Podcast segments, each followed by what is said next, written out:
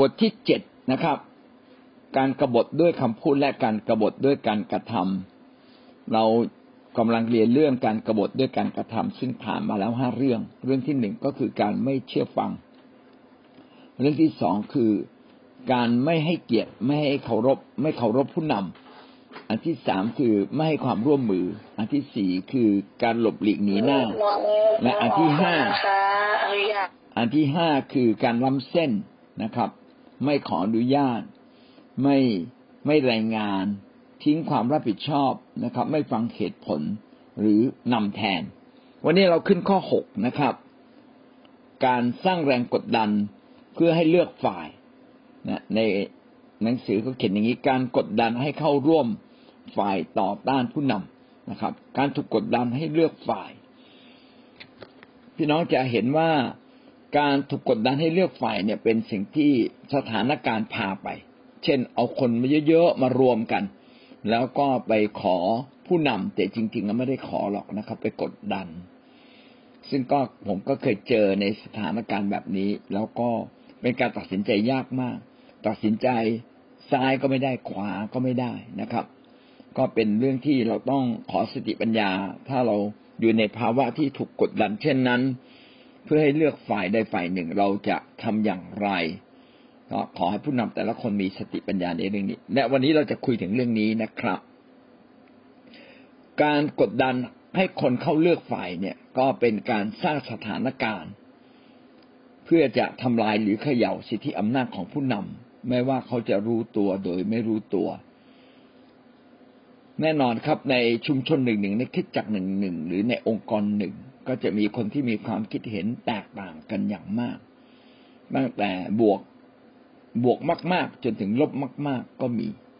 แต่องค์กรทุกองค์กรจะเคลื่อนไปข้างหน้าเนี่ยต้องเป็นองค์กรที่คิดในมุมบวกร่วมกับผู้นำถ้าคิดในมุมลบก็จะไม่สามารถไปด้วยกันได้ในระดับใดระดับหนึ่ง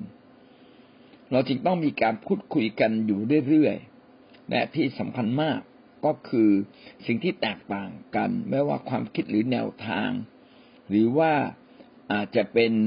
เรื่องของชีวิตจิตใจต้องเป็นเรื่องที่ต้องมีการถูกสอนถูกสร้างถูกแลกเปลี่ยนนะครับแล้วก็ต้องยอมรับกันและกันถ้าหากเขาไม่ยอมรับพี่น้องก็ควรจะให้เขาไปอยู่ที่อื่น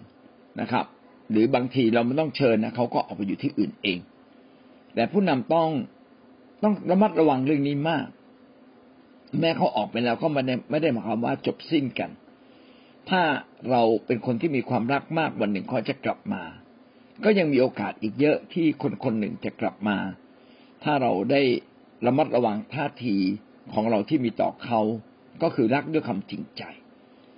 อย่างไรก็ตามความรักบางครั้งก็ไม่สามารถที่จะลบความแตกต่างซึ่งเป็นข้อมูลหรือความคิดของคนได้อันนี้เราต้องระมัดระวังนะครับก็เราก็ต้องยึดหลักการของพระเจ้าจริงๆถ้าเขายังยึดหลักการของพระเจ้าอยู่แม้มีความแตกต่างกันก็ยังเป็นมิตรกันได้ก็พยายามเอาสิ่งที่เหมือนกันมาพูดคุยกันนะครับแล้วไปด้วยกันสุภาษิตบทที่หกข้อสิบหกถึงข้อสิบเก้าก็พูดถึงสิ่งที่จะทำให้คนขัดแย้งแล้วยากที่จะไปด้วยกันมีหกสิ่งซึ่งพระเจ้าทรงเกลียดมีเจ็ดซึ่งเป็นที่น่าเกลียดน่าชังสำหรับพระองค์ตายะโสลิ้นมุสาก็คือความจองของความเย่อหยิ่งนะครับยะโสก็คือความเย่อหยิ่งคิดว่าตนดีกว่าคนอื่นลิ้นมุสาก็คือไม่พูดความจริงไม่ยืนอยู่ในความจริงและมือที่ทำให้โลหิตตกมือที่ทำให้โลหิตตกก็คือการใช้ความรุนแรงมาแก้ปัญหาในคริสตจักรของพระเจ้าเราไม่ควรใช้ความรุนแรงมาแก้ปัญหาทั้งคำพูดที่รุนแรงและการใช้มาตรการที่เข่นฆ่าทำลายล้างอันนี้เป็นสิ่งที่ไม่ถูกอย่างแน่นอนสิบแปดจิตใจที่คิดแผนโหดร้ายเท้าซึ่งรีบวิ่งไปสู่ความชั่วคิดแผนโหดร้ายก็คือจะทำลายล้างอีกฝ่ายหนึ่งให้สิ้นซากไปทำร้ายทำลายชื่อเสียงอันนี้ไม่ควรจะมีเท้าซึ่งรีบวิ่งไปสู่ความชั่วเราอาจจะคิดผิด แต่การทำผิดอย่างตัดสินใจทำผิดเป็นสิ่งที่รุนแรงกว่าการคิดผิดถ้าเราคิดผิดก็ยังคิดใหม่ได้ถ้าเราคิดผิดก็ยังมีเวลาที่จะกลับใจได้ในฐานะที่เราเป็นคนฝ่ายพระเจ้าเราต้องยับยั้งอะไรก็ตามที่เป็นความชั่วร้ายที่ต้องระมัดระวังเป็นพิเศษเช่นคำพูดเพราะว่าถ้าเราปล่อยคำพูดที่ไม่ดีออกมาไม่ช้าไม่นานเราก็ปล่อยความรุนแรงออกมาจากชีวิตของเราสิบเก้าพยานเท็จซึ่งหายใจออกเป็นคำมุสาก็เหมือนลิ้นมุสาใช่ไหมครับก็คือต้องพูดแต่ความจริงถ้าอะไรไม่จริงก็อย่าได้พูดอะไรที่ไม่มีหลักฐานก็อย่าได้นำมาพูดแค่ได้ยินจากคนอื่นมาไม่ใช่หลักฐานนะครับหลายคนบอกเอาคนนู้นคนนี้ก็พูดกันอ๋ออันนี้ไม่ใช่หลักฐานนะครับนะหลักฐานก็คือมีคนเห็นจริงๆไหมนะครับถ้าไม่ใช่หรือไม่มีก็ต้องยกผลประโยชน์ให้แก่จำเลยเหมือนศาลเวลาตัดสินถ้าเขาจับไม่ได้ขาหนังขาเขาศาลก็จะปล่อยเพราะเกรงว่าจะลงโทษคนผิดถ้าเราเป็นคนฝ่ายพระเจ้าก็ต้องระมัดระวังว่าเราจะลงโทษคนผิดไหมโดยเฉพาะอย่างยิ่งสิ่งที่เราพูดจะไปก่อความแตกแยกหรือไม่คนที่หว่านความแตกร้าวท่ามกลางพวกพี่น้องเอาละมาถึงตรงนี้เลยหกเจ็ดสิ่งที่ผิดพลาดนะครับยิงยะโสมุสาใช้ความรุนแรงนะครับใจใจร้อนที่จะรีบทำชั่วใจร้อนนะครับไม่ไม่ไม่หักห้ามตัวเองนะคิดแผนวางแผนที่ไม่ดีเต็มด้วยการมุสาแล้วก็ที่สำคัญก็คือไปก่อความแตกแยกการก่อความแตกแยกเกิดขึ้นได้ถ้าหากว่ามีจิตใจที่ไม่ถูกต้องข้างในอยู่แล้วแท้จริงมนุษย์มีความแตกต่างแต่ความแตกต่างเนี่ยสามารถเดินได้สองทางหนึ่งพัฒนาไปทางที่ดีได้ถ้าว่าเปิดใจกว้างที่จะรับฟังกันและกันอีกอันหนึ่งความแตกต่างก็นำไปสู่การแตกแยกเป็นสิ่งที่ไม่ถูกต้องนะเป็นการสามารถนำมาสร้างแรงกดดันต่อผู้นำหรือต่อองค์กรได้เป็นสิ่งที่ไม่ดีเป็นสิ่งที่ไม่ถูกต้องนะครับหรือการหาพรรคพวกที่จะพยายามอยู่ฝ่ายตัวเองอันนี้แหละก็จะเป็นจุดเริ่มต้นทำให้โบสถ์เนี่ยแตกแยกหรือองค์กรแตกแยกสิ่งนี้เป็นสิ่งสำคัญมากว่าเมื่อท่านมีอะไรไม่พอใจไปพูดกับผู้นำดีกว่าครับไปพูดกับพี่เลี้ยงนะที่เกี่ยวข้องถ้าเขาไม่เกี่ยวข้องเขาไม่ต้องไปพูดไม่ต้องระบายเราควรจะจัดการกับความคิดของเราแต่ถ้าเราพูดออกไปเรากำลังหว่านความแตกแยกนะครับเราพยายามหว่านล้อมหาพรรคหาพวกเพื่อไปกดดันนะการที่เราทำอย่างนี้บางทีก็ไม่ได้มาจากข้อมูลแต่เป็นการเข้าใจผิดคิดว่าตัวเองเป็นฝ่ายถูกแล้วก็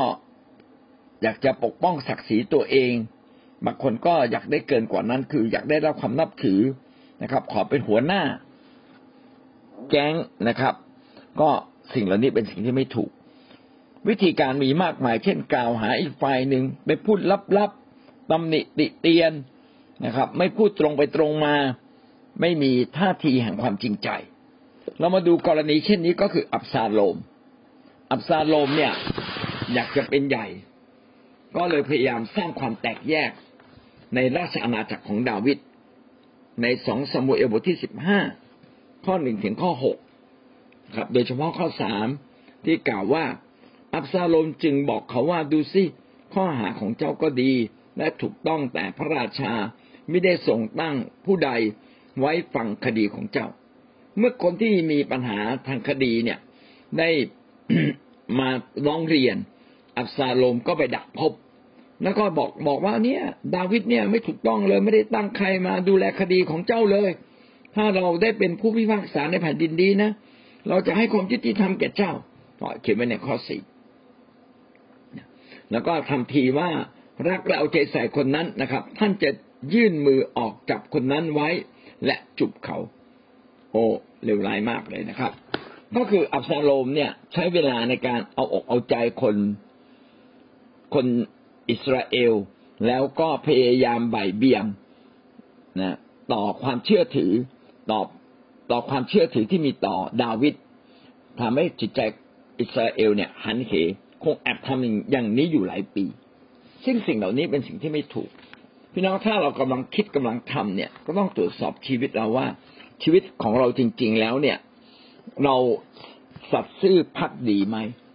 ต่อองค์กรต่อผู้นำต่อครอบครัวต่อคนที่เราเคยพันผูกอยู่ไหมถ้าไม่เนี่ยต้องรีบกลับใจแล้วเมื่อเราพันผูกถูกต้องเนี่ยต้องมาดูว่าไอ้ที่เราพันผูกเนี่ยมันอยู่ใน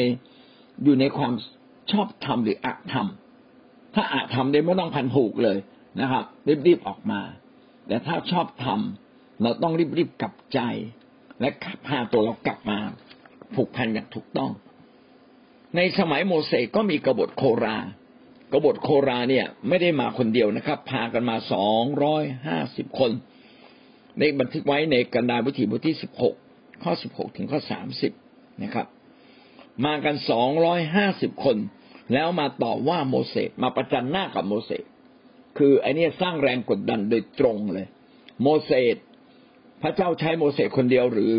ไม่ได้ใช้เราบ้างหรืออย่างไรนะครับพระเจ้าพูดผ่านโมเสสคนเดียวใช่ไหม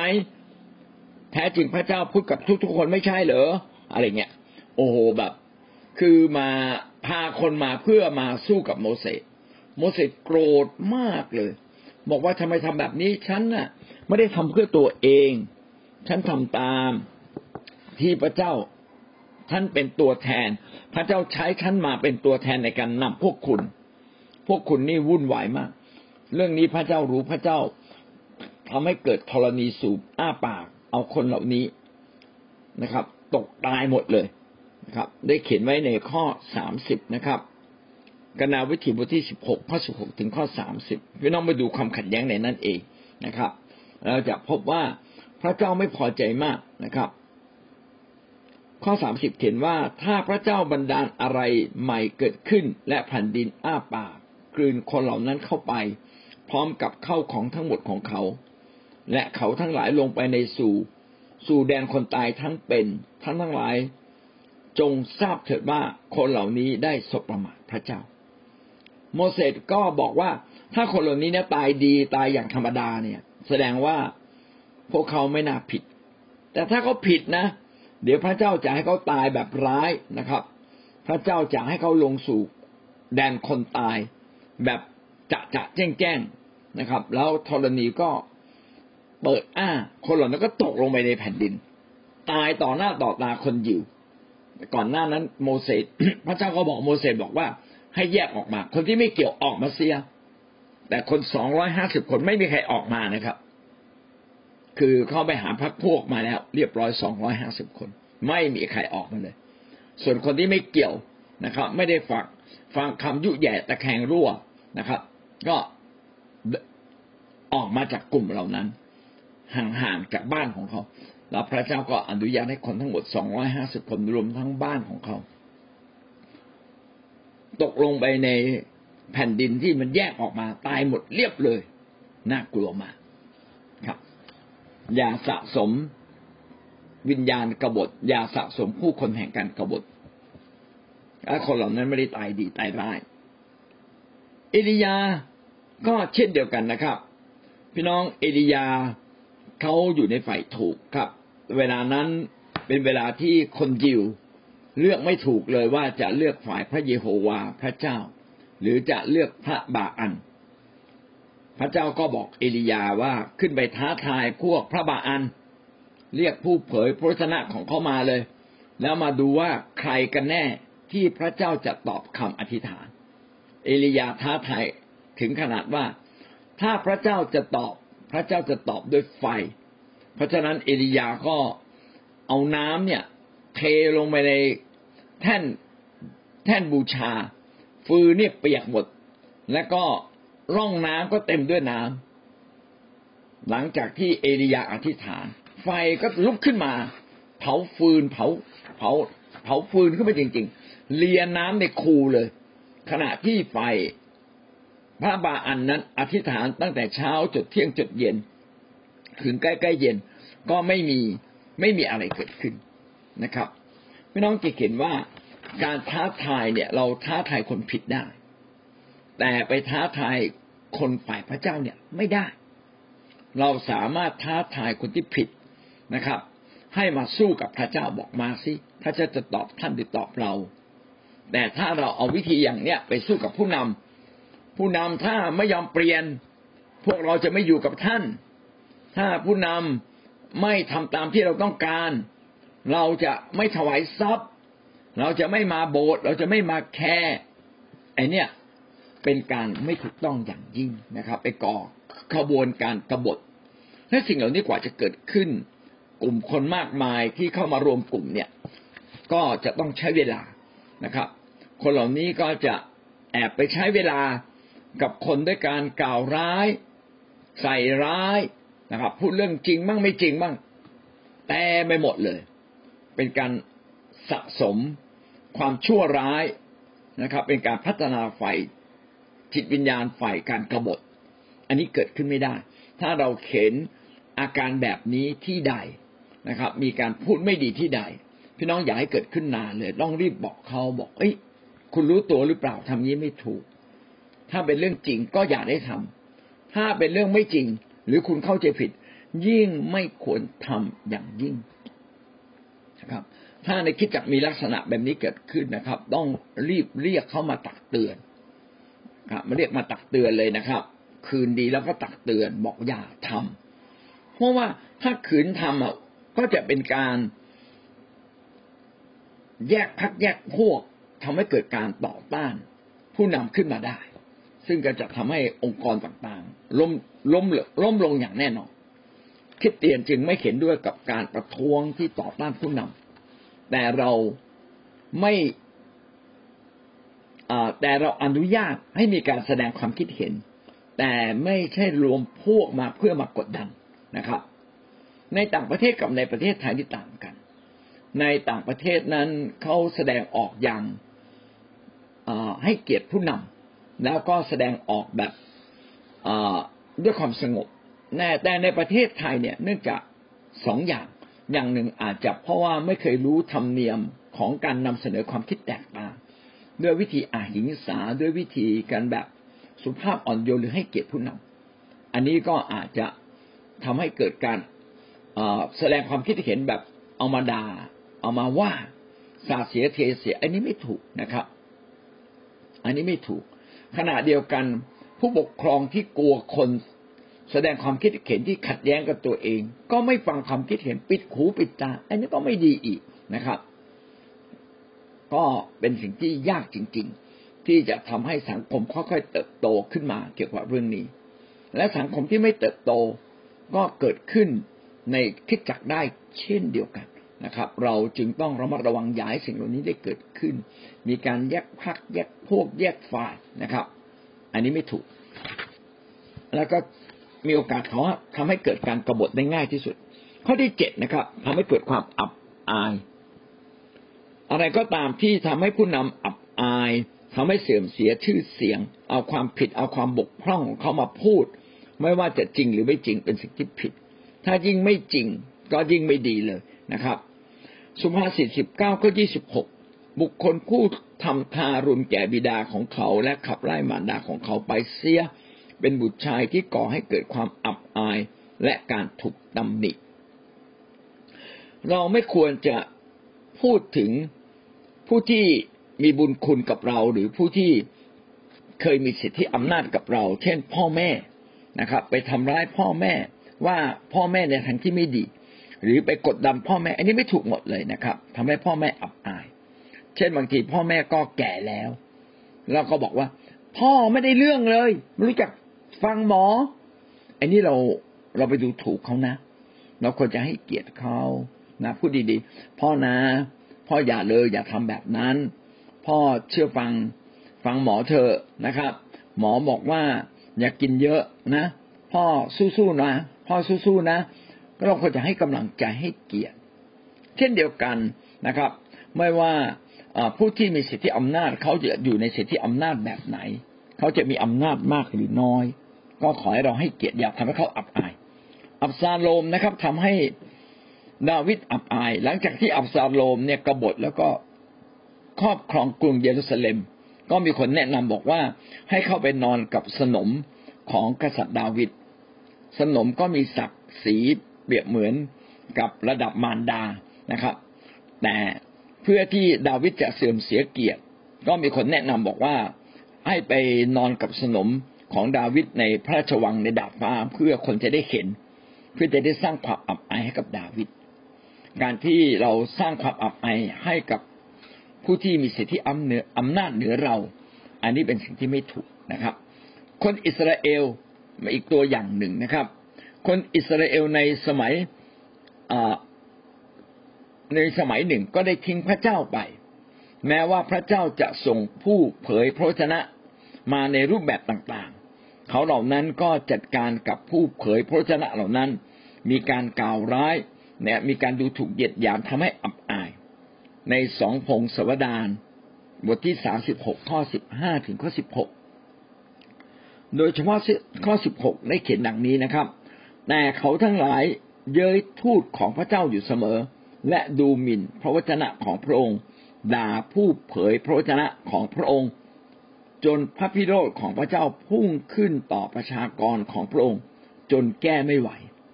ถ้าท่านด่าผู้นำท่านก็เปรียบเหมือนกับว่าท่านกำลังด่าว่าพระเจ้าหรือไม่อันนี้เป็นสิ่งที่ต้องระมัดระวังอย่าเยาะเย้ยนะครับเยาะเย้ยทูตของพระเจ้า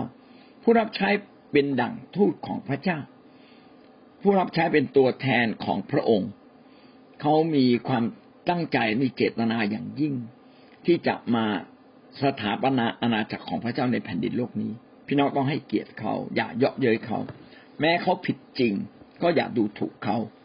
พระเยซูก็เช่นเดียวกันแม้จะถูกส่งมาจากสวรรค์และก็ทำสิ่งที่ดีที่สุดแต่คนชั่วคนบาปก็ทำให้พระองค์นั้นอับอายคนยิวต่อต้านและเป็นกบฏต่อพระเยซูทำสิ่งที่ทำให้พระเยซูอับอายที่สุดเขียนไว้ในลูกาบทที่ยี่สิบสามข้อยี่สิบถึงข้อยี่สิบห้านะครับการตรึงกางเขนเป็นสิ่งที่ลงโทษคนบาปคนชั่วอย่างรุนแรงที่สุดแต่ว่าพระเยซูไม่ได้ทำผิดอะไรคนเหล่านั้นเข้าใจผิดคิดว่าพระเยซูทำตัวเสมอเหมือนพระเจ้าพระเยซูอ้างตัวเองว่าเป็นพระเจ้าพระเยซูไม่ได้อ้างนะแต่พระเยซูเป็นเช่นนั้นจริงๆพระองค์ทรงเป็นกษัตริย์ฝ่ายวิญญาณของคนยิวแต่คนยิวไม่ยอมรับทั้งทั้งที่พระองค์เทศนาคำของพระเจ้าพระองค์ช่วยเหลือผู้คนพระองค์ทำการอัศจรรย์เปิดเผยตลอดเวลาว่าพระองค์นั้นทรงเป็นพระเจ้าถ้าเราจะดูแค่คำพูดแล้วไม่ดูการกระทำทั้งชีวิตของพระเยซูก็เป็นการพิพากษาพระเยซูแบบอคติแน่นอนและคนเหล่านั้นไม่พอใจนะครับคิดว่าพระเยซูนั้นอ้างตัวเองว่าเป็นพระเจ้าคนทั้งหมดก็เลยบอกว่าตรึงเขาเสียตรึงเขาเสียขณะปิลาตซึ่งมีอำนาจในเวลานั้นก็ยังถามเลยถึงสามครั้งว่าตรึงเขาทำไมนะครับคนเหล่านั้นก็ไม่บอกเหตุผลบอกตรึงเขาเสียที่กางเขนพี่น้องกางเขนเนี่ยเป็นการลงโทษเลวร้ายตกแบบเป็นการลบหลู่เกียรติมากที่สุดนะครับเพื่อให้คนชั่วถูกกระทำอย่างสาสมก็คือการถูกตรึงที่กางเขนแล้วเขาเอาโจรอีกสองคนมาคู่กับพระองค์กำลังบอกว่าพระเยซูเนี่ยไม่แตกต่างจากพวกพวกโจรที่ชั่วร้ายที่เข็นฆ่าที่ที่ทำร้ายคนนะครับเอามาคู่กันโอ้คือดูถูกพระองค์อย่างสุดยอดที่สุดเลยนอกจากนั้นในลูกาบทที่ยี่สิบสามข้อสามสิบห้าถึงข้อสามสิบแปดก็ยังดูถูกเยาะเย้ยเย้ยหยั่นพระเยซูบอกถ้าท่านเป็นพระเจ้าก็ช่วยตัวเองสินะช่วยตัวเองสินะครับเอาตัวเองให้รอดก่อนเถิดอะไรเงี้ยโอ้แล้วก็คือคือมันหยาบช้าหยาบคายต่อพระเยซูอย่างยิ่งเลยนะถ้าเป็นเราเราจะทนได้ไหมนะครับฮีบรูบทที่สิบสองข้อหนึ่งถึงข้อสองโดยเฉพาะข้อสองบอกว่าแต่พระองค์ก็ทรงอดทนต่อกางเขนอดทนต่อกางเขนคืออดทนต่อคนที่ดูถูกเหยียดหยามพระองค์อย่างรุนแรงเยาะเย้ยนะครับทำให้พระองค์นั้นเสียเกียรติแต่พระองค์ก็ทรงอดทนเพื่อเข็นแก่เราทั้งหลาย การที่เราดูถูกเหยียดหยามผู้นำก็เป็นการที่จะทำให้คนคนนั้นพาไปพาเข้าไปสู่การกบฏในที่สุดถ้าเราดูถูกผู้นำว่าผู้นำอยู่เรื่อยๆทั้งต่อหน้าและรับหลังเรากำลังบ่มเพาะจิตใจแห่งการกบฏขึ้นมาในตัวเราวันหนึ่งเมื่อเราอ่อนแอมากๆเราก็จะกบฏนะครับอันนี้ก็เป็นสิ่งที่เราต้องระวังดังนั้นข้อเจ็ดเรื่องการทำให้อายอับอายให้ผู้นำอับอายเป็นสิ่งที่เราต้องระวังถ้าเราทำก็กำลังแสดงว่าเราเองกำลังมีวิญญาณการกบฏนะครับส่วนข้อหกก็พูดถึงว่าเราอย่าไปยุแยงแต่แข่งลวกใครเพื่อจะเข้าข้างเพื่อจะเข้ามาอยู่ในกลุ่มแล้วก็ทำการก่อการแตกแยกนะครับในองค์กรใดองค์กรหนึ่งอันนี้ไม่ถูกต้องไม่ควรทำสิ่งที่แปดเลวร้ายที่สุดก็คือการทำลายและทำลายล้างการทำลายล้างเป็นการกบฏขั้นสูงก็คือเข็นฆ่าเขานะครับมารซาตานเนี่ยเป็นเจ้าแห่งการกบฏการทำลายล้างก็มาจากซาตานแท้จริงทุกประการที่เราพูดมาเจ็ดประการถึงรวมถึงข้อนี้ซาตานก็อยู่เบื้องหลังหมดแต่หลักของซาตานก็คือลักฆ่าทำลายเสียก็คือฆ่าให้ตายเพื่อจะได้จบให้สิ้นเหมือนกับที่ซาตานขับเคลื่อนคนอิสราเอลให้ฆ่าพระเยซูหวังว่าการฆ่าพระเยซูเป็นจุดจบของข่าวประเสริฐของพระเจ้าแต่มันกลับไม่ใช่การฆ่าพระเยซูพระเยซูกลับตายแล้วฟื้นเช่นเดียวกับชีวิตของเราพี่น้องอย่ากลัวความตายเพราะว่าความตายไม่สามารถทำแยกเราออกจากพระเจ้าได้แต่ความบาปนะคะที่แยกเราออกจากพระเจ้าอย่ากลัวตายแม้เราอยู่ในท่ามกลางสถานการณ์ต่างๆที่คนไม่เข้าใจจะมาทำลายล้างเราพี่น้องเราก็สามารถหลบหลีกสามารถหลีกหนีเพื่อไม่ถูกทำลายล้างแต่ถ้าหากจำเป็นต้องเผชิญหน้าจริงๆพี่น้องก็เผชิญหน้าเถอะครับอย่าอยู่ในความกลัวเลยก็มีเหตุการณ์หลายเหตุการณ์โดยเฉพาะอับซาโลมอับซาโลมเนี่ยกบฏต่อดาวิดก็ยุยงประชาชนรอบเอาใจประชาชนแล้วก็พยายามล้มล้างดาวิดนะครับแล้วก็พยายามที่จะเข็นฆ่าดาวิดซึ่งเขียนไว้ในสองซามูเอลบทที่สิบห้าข้อสิบถึงข้อสิบสี่พี่น้องจะเห็นว่าอับซาโลมเนี่ยเป็นลูกแท้ๆแต่อับซาโลม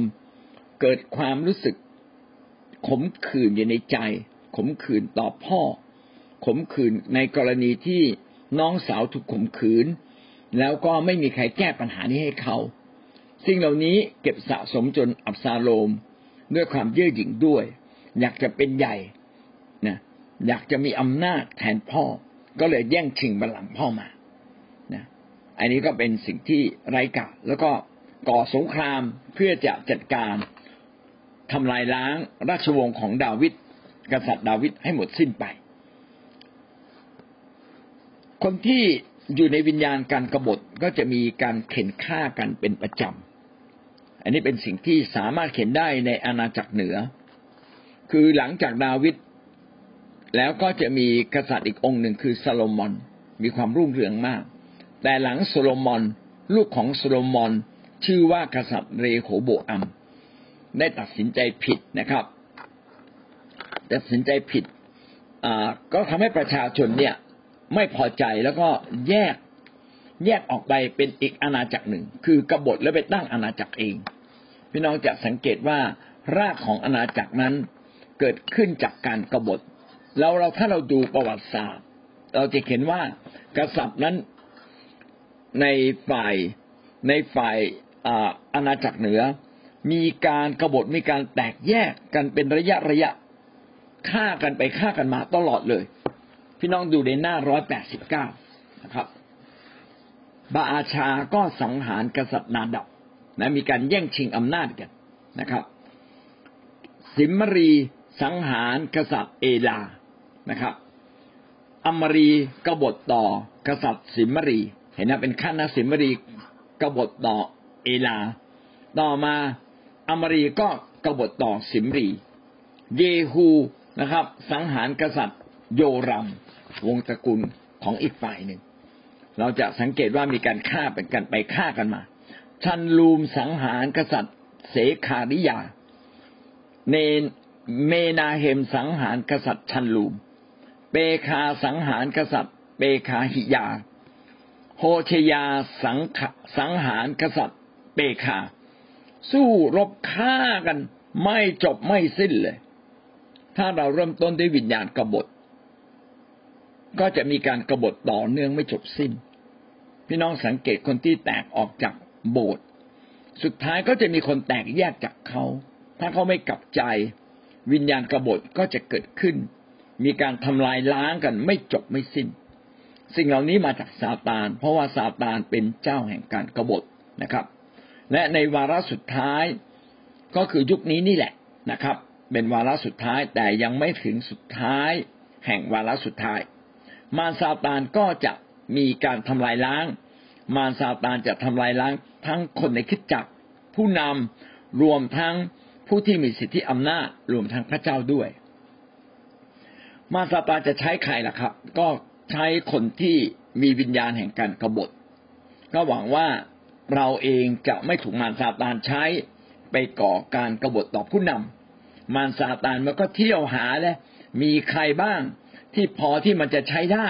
นะครับหวังว่าเราจะไม่เป็นคนนั้นนะครับในวิวรณ์บทที่ยี่สิบข้อเจ็ดถึงข้อสิบก็ได้พูดถึงประเด็นนี้นะครับแต่สุดท้ายมารซาตานซึ่งเป็นเจ้าแห่งการกบฏก็ถูกทำลายลง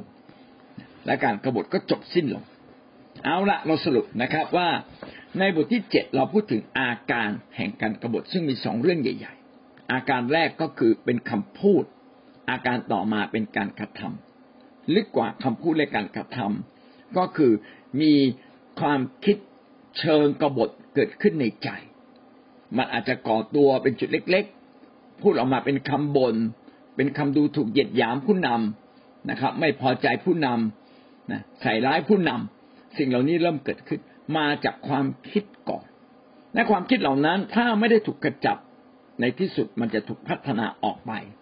ซาตานและความชั่วมันจะนำเราพัฒนาทั้งคำพูดออกมาเป็นการกระทำในที่สุดถ้าเราการกระทำรุนแรงขึ้นรุนแรงขึ้นคริสตจักรก็แตกแยกองค์กรก็แตกแยกครอบครัวก็แตกแยกในที่สุดเราจึงต้องระมัดระวังนะครับแม้เราจะอ้างตัวว่าเราเป็นคริสเตียนแต่ถ้าเราดำเนินชีวิตไม่ถูกต้องวันหนึ่งเมื่อเราไปถึงฟ้าสวรรค์พระเจ้าจะปฏิเสธเราบอกว่าเราไม่รู้จักเจ้าในมัทธิวบทที่ เจ็ด ยี่สิบเอ็ดถึงยี่สิบสาม หลายคนอาจจะอวดอ้างว่าตนเองนั้นเคยเทศนาเคยทำการอัศจรรย์เคยรับใช้พระเจ้ามาอย่างดีนะครับแต่ถ้าวิญญาณเราผิดและเราดำเนินชีวิตโดยที่วิญญาณเราผิดๆเหล่านั้นความชั่วเหล่านั้นยังอยู่ในเราพี่น้อง เก้าสิบเก้าเปอร์เซ็นต์ เราอาจจะทำถูกต้องต่อพระเจ้าแต่ หนึ่งเปอร์เซ็นต์ ที่ไม่ถูกต้องนี่แหละทำให้ชีวิตของเรานั้นไม่คู่ควรกับพระเจ้าและพระเจ้าบอกว่านั่นแหละคือคนที่พระองค์จะไม่รู้จักเลยนะหวังว่าเราจะไม่ใช่คนนั้นนะครับวันนี้เราต้องกลับมาสังเกตชีวิตของเราว่าเรามีวิญญาณอะไรไม่ถูกต้องบ้างต้องระมัดระวังเสมอนะครับคำถามนะครับพี่น้องก็ลองมาทบทวนดูว่าในชีวิตของเราเนี่ยเรามักจะพบการแสดงออกที่เป็นการกบฏที่ไม่ถูกต้องเนี่ยอย่างไรบ้างโดยเฉพาะอย่างยิ่งทางคำพูดก่อนพี่น้องเคยได้ยินคำพูดอะไรไหมที่มันเป็นการแสดงอาการกบฏก็คืออะไรการต่อว่าผู้นำไงนะครับการต่อว่าผู้นำการเสียดสีใส่ร้ายไม่ว่าจะจริงหรือไม่เล่าไปแพร่ต่อนี่ก็เป็นบริบทที่ต้องระมัดระวังอย่างมากข้อสองถามว่าท่านเองเคยพูดในสิ่งที่ไม่ถูกต้องบ้างไหมและตั้งใจเปลี่ยนท่าทีเหล่านั้นหรือไม่เราต้องกลับมาสำรวจนะครับถ้าหากว่าเรามีท่าทีที่ไม่ถูกต้องพูดไม่ถูกต้องบางครั้งมันอาจจะเป็นไปได้แต่ข้างในมีท่าทีไม่ถูกต้องลึกๆอยู่มากน้อยเพียงใดสำรวจให้เจอนะแล้วเราก็เอาชนะสิ่งเหล่านี้ให้ได้นะครับประการต่อมาก็คือระมัดระวังอย่าล้ำเส้นนะครับและข้อข้อสุดท้ายข้อสี่นะครับอย่าไปเข้าข้างคนที่ก่อความแตกแยกอย่างเด็ดขาดอย่าไปเข้าร่วมกับเขาและเราเองก็ต้องไม่สร้างสถานการณ์ทำให้คนนั้นเป็นร่วมกลุ่มก่อการแตกแยกเราจบบทที่เจ็ดนะครับ